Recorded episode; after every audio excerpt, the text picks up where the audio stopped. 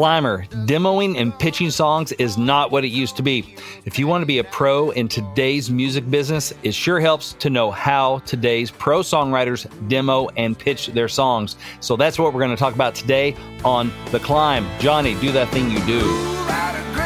Welcome to The Climb!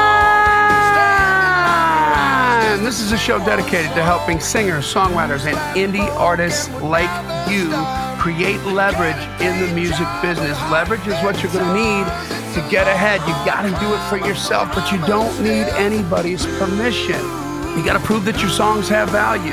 You got to prove that people like your music and that people are coming to see you and that they're streaming to you, that, that you exist Mm-hmm. and your music is out there and that people are digging it. It's not about your talent. It's not about your potential. It's about what have you done for me lately. That's why we called it the climb. C L I M B, creating leverage in the music business. That's a backstrom. It's brilliant. My good friend and co-host, Mr. Brent Baxter, who is an award-winning hit songwriter with cuts by Alan Jackson, Randy Travis, Lady A, Joe Nichols, and more. He's got hits in Southern gospel, number ones. He's got top tens in Australia, all in the last few years, making miracles happen. And he's helping songwriters like you become pro by revealing how you write like a pro, do business like a pro, and then he connects you with the pros to advance your career because it's all about relationships at that point, baby. You can find Brent at songwritingpro.com. Once again, songwritingpro.com. And I would like to introduce you to my co host, Johnny Dwinell. Johnny owns Daredevil Production. They're breaking artists digitally by identifying new fans through data. Yeah, it's like complicated, but Johnny knows all them big words. If you're an artist looking to increase your streams blow up your video views, sell more live show tickets, and get discovered by new fans, TV, and music industry pros, then Daredevil Production can help. Daredevil has worked with multi platinum artists like Collin Raye, Tracy Lawrence, Ty Herndon, Andy Griggs, just to name a few. You can find Johnny at daredevilproduction.com. That is production singular, no S, and there's no S because there is no other. Johnny D. Hey, buddy. Delightful. Hey, man. Good to see you. Delightful, to lovely, Mm-hmm. delicious. to what, what's that song? To, Uh, th- that that thing, yes. yeah. Whatever that was, I've heard it before. It's been a minute though. Man, I'm over the cold weather thing here at the end of March. yes. Thought it was over, but like the villain at the end of a movie, it just brings back up one more time for one more jump scare, and you're like, good cold. Yeah, enough Yeah. already with Thought the 20 degree weather here. What the? Yeah. It was snowing yesterday. Snowing. That's not right. March 19th, right. snowing. Like, what? No. Yep. This is no. This is no Mother Nature. Stop it. but Mother Nature doesn't stop, and let me tell you what else doesn't stop. It's changes in Nashville. Changes in Nashville does not stop either, and That's what we're talking about today. That is, you like that segue? I love that. It was a little, a little janky, but that's how we do things. So yeah, today what we're talking about is so my buddy Steve Leslie, um, he wrote this article that just had a whole lot to do with changes in Nashville from like the '90s to now, and specifically this time we're going to focus in on demos and pitch meetings because it is not what it used to be. It's definitely changed significantly from the time I hit town. I hit town in 2002, and Steve hit town like '92 and it's changed a lot since both of our times hitting town. So I just want to dive into that today, let you, you know, just kind of so you can adapt. You know, they say you mentioned uh, off air a little while ago something, you know, military, it's improvise, adapt, and overcome. Yeah. Well, we have to adapt and overcome because things have changed, and we're going to dive into that today. All right, I love it. Well, before we do that, let's take care of the business here. Join the Climb community. Yep. Go to facebook.com forward slash groups forward slash the Climb community. Ask to be let in. We let everybody in, Mhm. but you got to ask. You got to read three rules. Three. Hmm. Okay. And essentially, here's the breakdown. It's just like put everything in its place. There's a post for where we want to hear about your gigs. There's a post where we want to hear about your new music. There's a post every week where we want to hear about your wins. Put all that stuff in there. Get a lot of love. Get a lot of support. If you put everything that's all you in the main feed, you're going to get roadhoused. What's the main feed for? That's for stuff that's for everybody, right? Mhm. Your gig time on your raga, death metal, old school country fusion band is Mhm. not for everybody. Like that goes in the gig section. That goes on Thursday's Gig Alert, and we want to hear about that there. not in the main feed. That's right. But man, if you got anything inspirational, if you got anything educational, if you got anything that is entertaining and would appeal to singers, songwriters, and indie artists, by all means, put it in the feed. You know what I mean? Mhm. Like, I'll put funny stuff in there. I put crazy, I put inspirational stuff in there. I just did some the other day. I shared something that Janelle shared. I'm like, you need to put that in the climb community. She's like, I don't feel like I should. And I said, well, I'm gonna. So I did it. Nice. So anyway, let's talk about some wins. Yes. So every Wednesday we post the New Heights segment in the Climb community. You're welcome to post on that on any day as a comment under New Heights, but it comes out on Wednesday mornings. So if you're looking for the new stuff, Wednesday mornings, but you're welcome to post as a comment there anytime because it's always fun to celebrate wins, but it gets the most activity on Wednesday mornings. That's right. Uh, let's see here. So just a couple. We don't have time for them all because there's just way too much winning going on. Taylor Hughes Music says, I've been nominated for two awards for the Appalachian Arts and Entertainment Awards. They are this weekend, so wish me luck. So by the time this comes out, hopefully we'll have a win that's already posted saying, I won and I swept both awards, and I'm super happy because I'm super Taylor That's Hughes. Taylor? Taylor Hughes, yes. So Taylor Hughes, congratulations. First of all, congratulations on the nomination, man. That's awesome. yeah, that's great, Taylor. Yep. Uh, let's see. Marvin Adcock says three songs were pitched yesterday to Crucial Music for a new television series coming out on Starz. It's a psychological thriller series called The Venery of Samantha Bird, starring Katherine Langford, who is best known for starring roles in Hannah Baker's 13 Reasons Why on Netflix and other prominent roles, including Meg Thrombey on Knives Out, Leah Burke on Love Simon, and Mara Carlisle in Spontaneous. And yeah, all these shows that I never watch. But Marvin, that's awesome. And I hope your song gets on TV. I would watch more if I had more music in TV shows and movies, possibly. Go Marvin. But- Go Marvin. Yeah. So good job, Marvin. Good job, Taylor. And uh, I have a little one to add. Just it was a fun week on, I guess. Well, at the time of this recording, just on Friday, I got got an email from a buddy of mine from inside the studio where I was a song of mine was being recorded by a bluegrass artist. Nice. And so can't talk about it much now, but uh, excited about that. I got some artwork from a Southern gospel artist for a single that I'm supposed to have coming out, and I got confirmation from another one about, hey, your song goes to radio with us on, well, by the time this comes out, hopefully. So, like, so it's fun, just little things popping up. So, nice. Little bass hits, little bass hits here, little bass hits there. why do we like him? It's Moneyball, baby. Why do we like him? Because they get on base. He gets on base. That's right. that is some uh, Moneyball quotes right there, guys. That's it. Like, you know, how do we get home runs? By getting him on base. You know what I mean? So why do we like him? Because he gets on base. We're not buying players, we're buying wins. And when we buy wins, we it's because we, we're buying base hit, we're buying getting on base, right? Well, we're buying home runs. That's how we get wins. And how do we get home runs? By getting people on base. Well, actually, home runs, you're not really on base. You Well, no, but I mean, I mean, uh, points. That's Runs, but not home runs. runs, yet. Uh, Runs. We're buying point, buying runs. We're How do we buying buy runs. runs? You got to Yeah. get them on base first. Can I get on my base? There it is. Mhm. So good for you. Hey, I got to tell you something. Like on the side, uh, climbers want to hear this too. So I'm working with Ray Hamilton Yeah. On Placement Pros on this new software thing that he has that is going to affect every songwriter and every artist out there Mhm. that you're going to want to know about. We'll have him on the podcast. Yeah. He and I have talked about it. Yeah. So this is cool. Now here's the other thing. So he's going to do, I mean, this is just genius marketing, right? But it's, I'm going to call it what it is, but it only works because it's valuable to you, right? But to you too.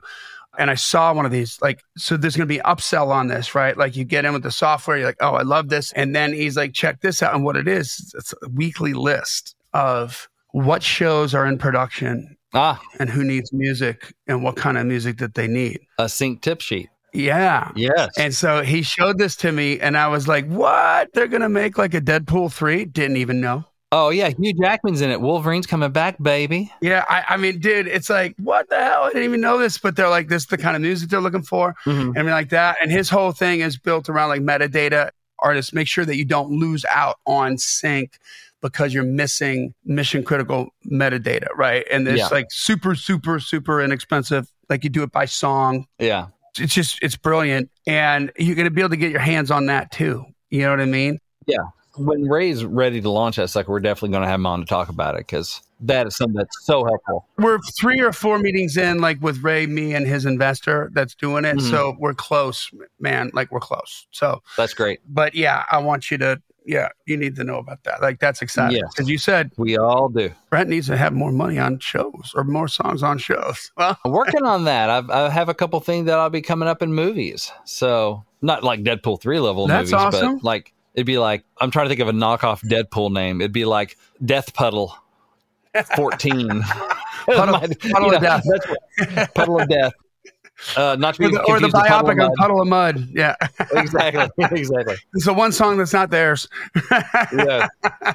All right. So, well, good job. Make sure you guys uh, follow or subscribe to the podcast and tell a friend about it, man. Spread it around. Let other people know how we're helping. Okay. Yeah. So, talk to me about demos.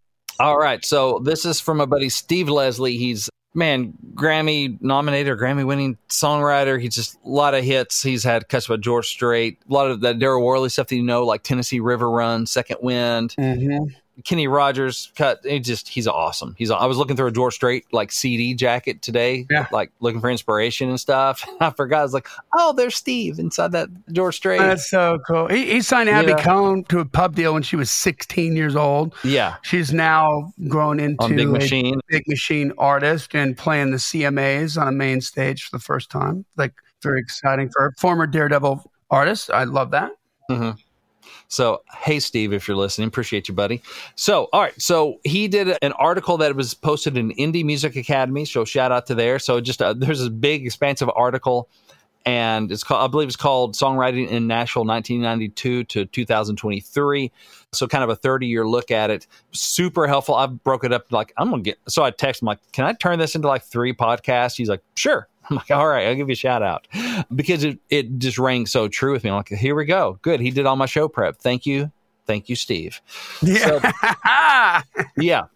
And so I'm pulling a Johnny. Here's an article. But anyway, so Steve moved to Nashville in 92, signed his first staff songwriting deal two years later with EMI Music Publishing. At the time, there were over 30 record labels and 200 publishing companies, large and small, employing over 4,000 signed writers. Most of the ones Steve worked with at the time were like true songwriters, meaning not artist writers. And so we're going to dive into a typical 90s demo session. And really, this is very similar to the demo sessions that I had like at my first publishing deal and kind of through most of my pub deals in the early 2000s, like 2005 through 2007 when I was at Major Bob. Like it was still really similar to what Steve says here. You know, there wasn't a whole lot of change mm-hmm. and then everything changed and we'll talk about it. So, typical 90s demo session. After getting the go ahead from your publisher, your co-writer and your co-writer's publisher, it was time to put together a session. So, Because there's only two writers in the room in the 90s. Yeah, and, and typically in the 90s, it was 50 50 rights. So you'd have 2 Mhm. and then they would typically have a publisher. You would have a publisher, right? Because they're pros and there's all these publishing deals out there. And so you can't just run out willy nilly and go hire and do the whole demo process and spend money that you expect the other people to Reimburse. cover. Yeah. You got to get permission. And so that was typical. And, and I've had some that I wanted to demo something and the other publisher was like, nah. I've had stuff that, I mean, my Joe Nichols cut Crickets on his Crickets album. And nobody wanted to demo that. like my co-writers were self-published, so they were cool with doing a demo, but I was published at the time and my publisher was like, nah, we don't know what to do with it. I was like, you get it to Joe Nichols is what you do with it. And so Yeah. they we ended up doing a guitar vocal on it and still got it cut. But anyway, so you had to get permission. Got you cut your damn self. Yes. So So you go back to your pub company like, how about how do you like them apples? and they're like, "Well, take the money, thank you." Yeah. So we'll recoup. We'll talk about that maybe next episode of mine. But you had to get permission because they don't want to get a bill if they didn't have a chance to get permission first. So that's good policy there. That's right. So then for your session, you would select the best in quotes, meaning the most commercial four or five songs. Mhm. So you're going through, and if you're at a publishing deal, maybe you have your own session, or maybe they're doing a an all skate session where they're putting together the best five songs out of all their writers that month or whatever. Or maybe you have your own session. They're going through picking the best five or six Steve songs, the best five Brent songs if it's a Brent session. So you go through all the work tapes, all the stuff. What are the five most commercial ones that we feel like we can have a best chance of getting cut, making money, right? So you're not doing one everything. And then you hire a session leader to book the musicians and write the song charts. So that's like the chord charts, the arrangements, the Nashville number system, all that good stuff. So most songwriters didn't or couldn't write their own charts, while some did play on their sessions. Mm-hmm. So say if we're going to do a session at Larry Beird's studio, we might hire Larry to be the band leader. Mm-hmm. Or if we're doing a session at somewhere else, we might hire like Billy Panda to do it. Typically, like the guitar player, you send them the work tapes and they would just listen. They chart the whole thing out. They'd hire, they'd bring, you know, you might tell them, hey, we want Mike Rojas on keys. We want Jimmy Carter on bass. We want, you know, whatever. Or they just trust him to put it together. Mike Rojas and Jimmy Carter, two people that played on Josh Royer's record. playing on a bunch of my demos. They're good guys. Yeah. So anyway, so they'll put the band leader kind of wrangles all the cats, Mhm. makes the charts, makes the copies, all that stuff. So you book a studio. So most sessions used music union players Monday through Friday in three hour blocks. So blocks start at 10, 2, and 6. Mhm. So you got a four hours for a three hour block. That way they can get trade out, get them out, get the next crew in, all that good stuff. Mhm. So you could have up to three sessions in a day, and it's a three hour block. And during that three hour block, you would record four or five songs. Steve says he's gotten six before, and he knows one writer who typically got seven or eight, which is bonkers. It's amazing. Yeah. It's what kind of machine these players are. I mean, you bring them in, you guys. So the, the Nashville, real quick, like the Nashville charts they're talking about their number system. You haven't been in Nashville if you don't know this. It's like instead of writing out the score, right? Instead of writing out the music on a staff, You're not writing. This is a G. This is a G sharp. This is an F flat major. This Right. is a E minor. This is an A. This is a C. No. It's like here's the It's key. one, Keys in A. five. You got yeah, one chord, two chords. So one chord B A, two chord be B minor, three chord be C minor, four chord would be D major, five chord be E major. Mhm. And that way, when you bring a singer in, Mhm. okay, that you're pro singer, and all of a sudden it's like, ah, this isn't sounding right. Her sweet spot or his sweet spot be up a half step or down a half step. They just shift down the neck, and it's the same patterns. Yeah, and so all they do is you know mark out the G that is the key of G. Yeah. Just mark that out and write the new key at the top, but nothing else at the all the ones and twos and whatever don't have to change. Exactly, it's all the same stuff. It's amazing. It's super freaking efficient. It's Yeah, it's it's, it's awesome. So the band leader that you hire, he puts that all together. And so, because I've sat in with like Larry Beird while he's listening and Yeah. just doing that thing, I'm like, that's amazing. Because me as being non-musical, that's just like, how do you know that's a two or a G or C or what D or whatever? It's, uh, it's awesome. It's magic. Dude, me me being musical, like it never gets old, even on like amateur song demos. Like you bring in a work tape of somebody singing into their iPhone, right? Acoustic vocal. Mhm. And we maybe we play them some kind of like, uh, hey, we want this to go this route. Like, here's your North Star. Mhm. And you play a little snippet from whatever, a Keith Urban song or something like this, the kind of feel we want. And then they go in and y'all, they cut it in one take. Yeah, pretty much. That's I how mean, that's how you do that's how you do one song every half hour. Yeah. Is they pretty much cut it in one take. The only time they'll start over is if you know what we didn't like the tempo, like it feels like it's dragging a little bit, Mm-hmm. or it feels like we're pushing it a little bit. So let's just go back, drop a couple clicks. But then they go and they hit it in one take, and the bed tracks are laid down in one take, and then they do another couple passes for keyboard player might jump from piano to B 3 Mhm. Or Rhodes piano or some guitar player. He's going to put on a different layer on, on that, but they're going to start stacking up the tracks. And Bob's your uncle, man. In half hour, you're freaking done, and you're on to the next one. It's astounding to watch. It's just a vulgar display of prowess. It really is. Hello, Pantheon podcast listeners. Christian Swain here to tell you more about my experience with Raycon earbuds. Our family now has three pairs of Raycon earbuds around the house, and my wife just grabbed a pair of the Headphone Pros to replace some headphones from a company that was double the price. And yes, she loves them. Now, if you haven't pulled the trigger on a pair of Raycons, or even if you have, but you're in the market for another pair because they're just that good, well, now is the time to check them out because they just launched their upgraded model of the best selling everyday earbuds.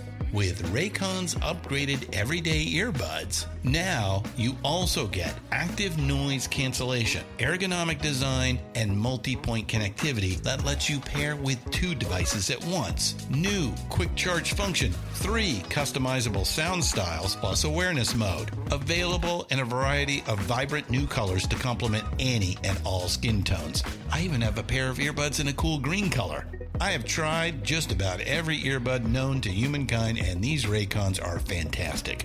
Seriously, if you've been wanting to check out Raycons, there truly is no better time. You're going to ask yourself why you didn't check them out sooner, and Raycon offers a 30-day happiness guarantee. So, what are you waiting for? Go to buyraycon.com slash Pantheon today to get 20% off your Raycon order, plus free shipping. That's right, you'll get 20% off and free shipping at buyraycon.com slash Pantheon. Buyraycon.com slash Pantheon. Yeah. So, I mean, you start off, the whole band's in there, the writer's in there, maybe the publisher, and you're like, all right, and they'll play the work tape.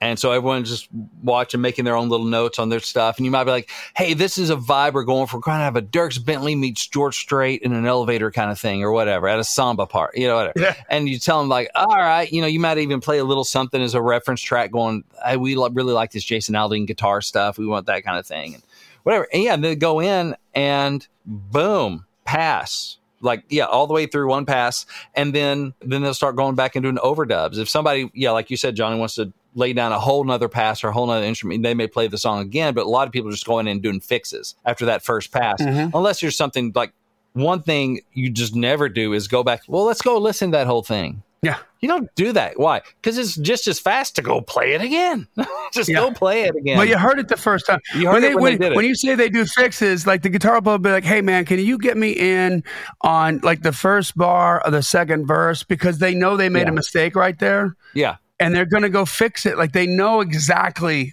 where they made a Yeah. mistake, and they go and they fix it. Yeah, let me hit that bridge again. And so they'll go back and, and maybe if somebody, like you said, the piano wants to, hey, let's do some B3 on this too, or the guitar wants to lay down another thing, maybe they'll run the whole song again and then people will just pop in where they need to make fixes and stuff. It's super cool. Yeah. Acoustic player will jump off and hop on a banjo or a ganjo, that kind of thing. Yep. Put the color instrument in there. Yeah, that kind of stuff. Because you have people that will do more than one instrument. And so, yeah, the math on that, if you're saying three hours, that's 180 minutes, five songs, that's 36 minutes a song. And that includes walking in there, getting, you know, the kind of the hustle and bustle at the beginning when you're saying hi to everybody and you're listening. So even if you knock that down to a little over 30 minutes a song, that's still listening to the song, which is like three minutes, getting in there, boom, going. It's amazing. It's like, wow, that happened fast. Yeah. And so typically what happens there is you'll have the scratch vocalist singing the scratch Yeah. vocal, which is you typically one of the songwriters. And it's like, we're not keeping this. So you might be out in the control room just singing. Yep. Or you might be in a booth somewhere and you're just singing. And that's just so they know where the words go. Stunt vocal. It's stunt vocal. Yeah, basically. And so that's just amazing. It's like it runs really fast. So then after that, that's when you do the tracking. So that's majority of your instruments. Every once in a while, you might have to hire something else brought in later, but typically, boom, that's all your instrumentation.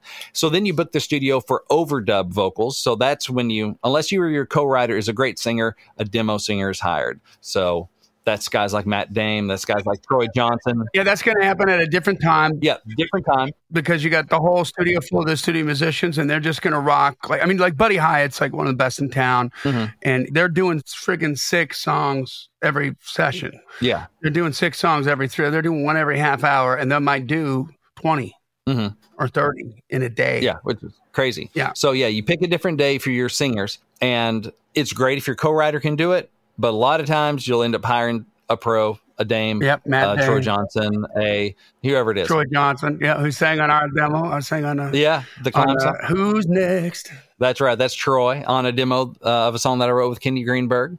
But um, all right, if background vocals are needed, then the demo singer or background vocalist, we call them BGVs, BGV specialist is hired. So I remember having some stuff you might have, you know, we're doing a male lead, so we have Matt Dame sing, and we need a female BGV. We'll bring in like Joanna Janae or Casey Bowles or whoever. Mhm. They'll come in and then they just do the the BGV. So that's at a separate time. And then you hire someone to mix the songs. Yep. And one to three weeks later, you pick up your session. And back then, Steve saying it was on like tape and then eventually moved to CD. You'd have your song. So after musician cost, studio space, engineer, demo singers, BGV singers, cartage. Cartage is instrument delivery. So you have these companies that show up and they roll in with the guitar cabinet and the drums and they do all that stuff. That's cartage. So the Yeah, like Lonnie Lonnie Wilson shows up and plays the drums. Maybe he adjusts a cymbal, yeah, he doesn't set up his own drums. but it's all been hauled there, set up for him the way he likes it. hmm Like like the card guy knows what he wants, Yeah. Everything's been tuned, hmm right? Yeah. Like, I mean, you talk about a friggin' studio rock star. Lonnie Wilson is a god among men. Like, I mean, because you're not going to pay Lonnie Wilson to come in and set up his drum set. yeah, Like that's just a dumb use of resource. That that is not his highest his point of highest contribution. You want him playing drum, whatever. Yeah. And so they have companies, cartage companies. That way they don't have to lug around all their gear because then they charge a lot more. Yeah. Right. I'm rolling in. I'm hitting the cans and I'm going home. So there's cartage, there's piano tuning, the final mix, all that together. You're looking at final cost from eight hundred to thousand dollars per song on demos. Mm-hmm. So not unusual. That was typical of my time in the early 2000s. So typically, you and your co-writers' publishing companies paid for half that, and the rest was recoupable from any future earnings, meaning no out-of-pocket expenses for the songwriter. So basically, you you'd be on the hook for say if you do five songs, thousand dollars per song, that's five thousand dollars. The co-writers say each song has two writers, you and somebody else, and so twenty five hundred of that is other publishers and other writers. They chunk that down, so your half is gonna be twenty five hundred bucks. Out of that, one thousand twelve hundred fifty. 20 250 yeah 1250 is recoupable meaning it goes on your ledger going hey brent owes us this much more that we're going to get back out of future royalties Yep. and then the company the publishing company eats the other half they pay that. So that's how that works. So after picking up your session and listening to it 800 times you met with one or more song pluggers at your publishing company and the group listens for possible artist pitches based on the current who's looking list. So you're talking about the ray hamilton like the sync pitches. Mm-hmm. I get tip sheets too. We would get tip sheets at major bob at peer music at rpm these different places i've written. And so I remember you get the session in, all the pluggers. I remember sitting with Jesse Frazier when he was a low man plugger and Scott Sherrod and Mike Doyle and sitting in and go, let's listen to the new session. And I remember Mike scribbling on his legal pad going, look at all these people we could pitch these songs to. Like, this is awesome. And so they're keeping in mind who's looking and just listening to the new session and everybody's happy and going, all right, let's go hit the streets. Yep. So that is like a 90s and I'd say early mid 2000s demo session process. And when they say hit the streets, they mean 16th and 17th Avenue. Music Row, baby. one mile stretch, one way streets. Mm-hmm. That's Music Row. And you just Oh, walk across the street, down the block, and you could hit like five different publishing houses on the way. What's the what's the beer place I'm thinking of that was right there on Music Row? It's still like on Music Row, just moved. You talking about Bobby's Idle Hour or Yeah, Bobby's Idle Hour. On the way to Bobby's Yeah. Idle Hour for lunch and a beer. yep. All right. So this is a typical 2022 demo session, according to Steve Leslie, again, my buddy that wrote this great article. These days, in a co writing session, one or more of the writers are often skilled track guys, building the basic rhythm parts from the ground up, like in the co write. You add a couple acoustic guitars, some convincing vocals, and voila, demo. Full sessions with live musicians still happen, but it is uncommon because publishers save a boatload of money and new songs hit the street sometimes the same day. Yeah. And that's it. so, I mean, it's, uh, I remember I was writing uh, this past week, I was writing with the new group, Two Lane Summer. They just, they have their first single out right now. They're on Wide Open Music. And uh, they wrote with my buddy John Marlin. And so Victoria Goodman, my buddy Aaron Goodman's wife, she runs things over at Wide Open, the publishing side. And so she was kind enough to hook up that co-write with Two Lane Summer. And she also was trying to get a producer in the room. Yeah, a John Marlin, he was already booked, or somebody that can basically run the Pro Tools rig in the room, start building a track as you're writing, mm-hmm. because that saves money. We weren't able to get one. Mm-hmm. Everyone, it was crazy CRS week and everything else. So it was just me and Two Lane Summer. We we got a heck of a song. They're fired up about it. But now we got to go. Okay, now we got to go like record this sucker to make it to kind of present and kind of take that next level. Mm-hmm.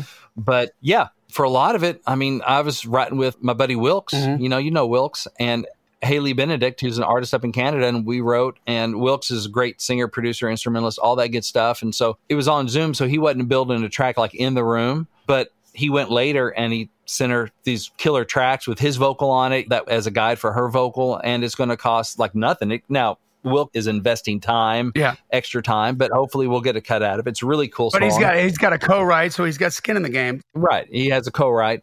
So that's part of the value that he adds other but I mean he has all of it because he's a good hang and great writer and mm-hmm. great producer and all that stuff. But And a good hey, human. we don't have to pay Yeah. for a demo. Like it's boom, it's there. Yeah. And so I've been in those rooms where somebody's building a track as you're writing, and now you got this, you're starting to feel it, and by the end you laying down that vocal, and here we go, we're done.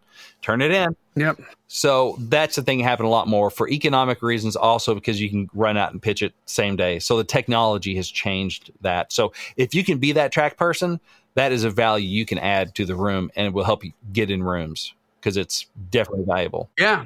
Because it saves people money. That's right. That's right. And keep in mind, it's a B2B product. Yep. The purpose of that, it's a demonstration of the song. It's you're selling the lyric, the melody, and the vibe Mhm. of the song. Yeah. They're going to re-record it with the artist anyway, Yep. Yeah, they are. where they will use a live band typically. Yeah. But yeah, man, I mean, phew, couldn't do that in 92. No, you could not. So that's that's the difference in in demo session. Let's run on to pitching here. So Steve says, although I've been in a number of song pitch meetings back in the day, they're usually conducted by your plugger or someone at the label, or with someone at the label, the artist manager, the producer, or the artist himself. So this is what Steve says is the was a typical '90s song pitch meeting. Good morning, so and so. Can I get you anything? No, thank you. I'm just excited to play some hit songs for blah blah blah. First demo plays verse one, chorus, stop. Second demo plays verse one, chorus, stop. Third demo plays verse one, chorus, verse two, chorus, stop. Cool, let's put this one on hold. And a hold means don't play this for anyone else till I can get a response from eventually the artist, right? Mhm. I got basically it's dibs. They're calling dibs. Yeah. Fifth demo plays verse one, chorus, stop. All right, thanks for coming in. I'll let you know what I find out. Yeah. So that's kind of the pitch me. You go in physically into the office, or maybe they come to you and you're playing these songs and they just they hit stop and typically they go, Cool, cool. Cool is a Nashville no, by the way. Yeah. Cool means not cool. So that's it. You kind of cycle through these songs and hopefully one gets on hold or they love it or they're going to pass it along to so and so. And that's kind of how it worked back in the day. Now, typical 2022 song pitch meeting, if you've written with the artist, the artist becomes your song plugger. Depending on how many songs they're recording that day, which ones they and the label like best, and how much publishing on each song the artist has, you may get a call that your publisher that from your publisher that so and so has recorded your song. Yeah. So the artist becomes the song plugger, and then it goes. I hope it makes a record. To let's hope the record comes out. To I hope it's a single at radio.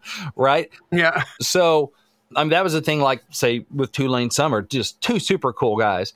I was in the office and they kind of had their release schedule on the board and one's first one's already there and now they're looking for to fill in the other slots. They have possibilities at the bottom, but they're still playing top this. Yeah. And so I wrote it with the guys and I'm not expecting to pitch it anywhere. I hope I don't have to. Right. I hope they love it and they cut it and they put it out and we never have to pitch it because they become the song plugger. Yeah. Same thing when I was writing with Kaylee Bishop this week or this past week. Mhm. You know, she's an artist. We're writing for her.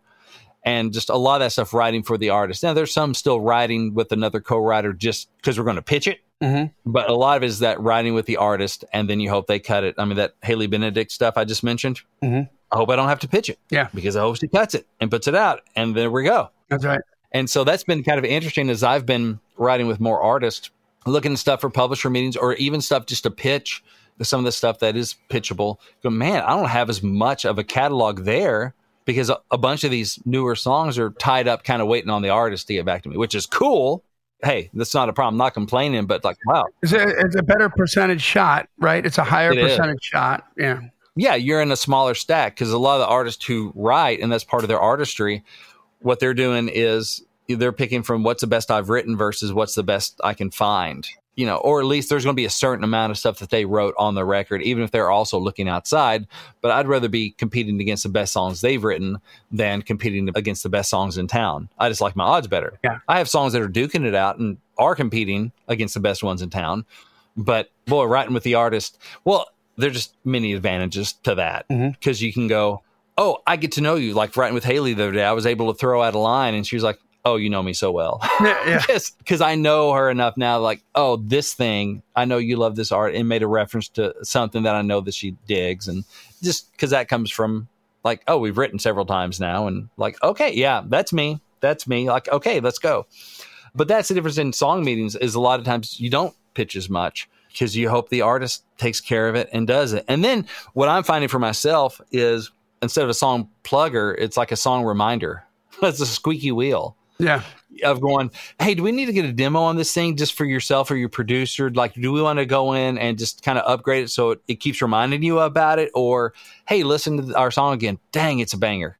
Whatever it is to kind of trying to keep that thing and get another day on the books so you can write another song and have another crack at it is different than just we got these songs where we go in town with them although that does still happen but a lot of that stuff happens the plugging happens on the front end. It's building the room that has a chance for something to win. So you got the artist a producer and a writer in a room together. That's what publishers these days are trying to build rooms. Uh, my friend tim Hunze who's over at i think he's over at big machine now publishing Oh, really? said i'm like a calendar jockey. That's what i do. I'm a calendar jockey these days. I mean he said that a few years ago. Yeah. and it's true because you're working at building what's a good room where I can get my guy or girl in that's super talented and I believe in, but get them in a place where they can succeed. Get them in a room with an artist or a producer, somebody who's Like out. I did with Josh and you and Jamie Grooms, there we go. I have a much better chance at that Josh record. and you and Blue with Mackenzie. Eh, yeah, exactly. It was like, oh, got an artist in the room.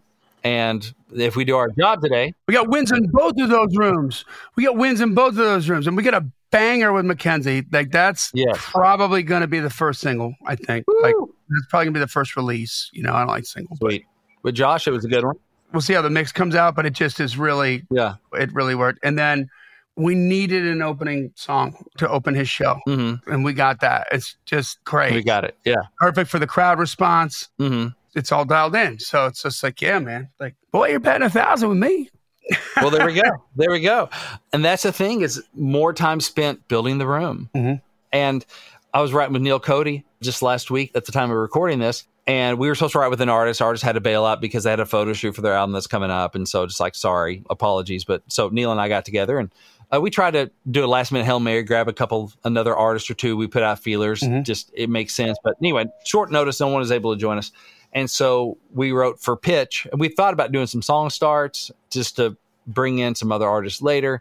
But he got a text that day from someone he knows at Warner Brothers, like, hey, we're looking for stuff for Blake Shelton. I'm like, well, they ask. Yeah. Let's do it. yeah. So we, I got this idea and we try to write something that would not just Blake, but definitely would fit him, we feel like. And so it's at work tape stage. So we just need to follow up on that. But it's like, okay, they're asking. So it, it'll get a listen. Yep. And Blake's one of those guys that doesn't write. So that makes sense. You know, we have an in, we have the ears, and we know he's going to cut outside stuff. Let's take a swing at that. yeah, and they came to you. And we'll see what happens. But hey, if you want to check out Steve Leslie, his stuff, he's also a great songwriting teacher, coach, all that good stuff, and just a good dude and a heck of a just man, he's so talented. He's so good.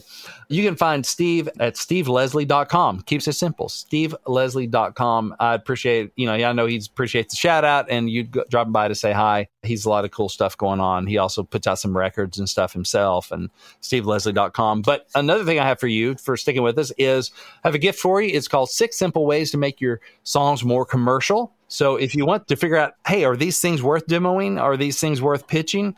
Well, here's kind of a simple checklist that you can use on the back end to go, okay, are these commercial? Or use on the front end to help guide your writing so you write stuff that's more commercial and worth demoing and pitching. You can find it at six, the number six dot simple ways at songwritingpro.com. Six dot simple ways at songwritingpro.com, or you just go to songwritingpro.com and you see it all over there. It's hard to miss. And click on the link. Yeah. You just click on the link and just tell me where to send it. We send you the PDF, and it'll help every song you write from here on out be just more dialed in commercially and help you on your journey. So that's it. That's what I got today. Awesome. Well, that takes us to the end of another Killer Climb episode. Guys, make sure you follow the podcast. Tell a friend about it. Join the climb community. This podcast exists because we want you to win. So keep on climbing. And we'll see you at the top.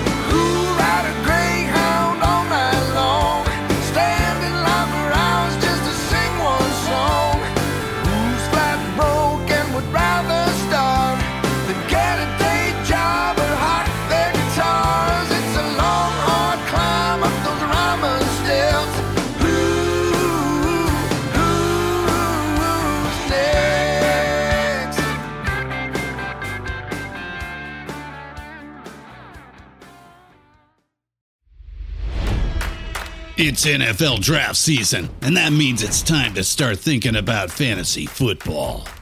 FantasyPoints.com features industry leading experts and prognosticators using proprietary hand charted data to help you score more fantasy points. FantasyPoints.com is the place to go for whatever kind of fantasy football you play. Whether you play fantasy football, daily fantasy sports, or do a little bit of everything, Fantasy Points has the meticulously researched content to guide you to victory.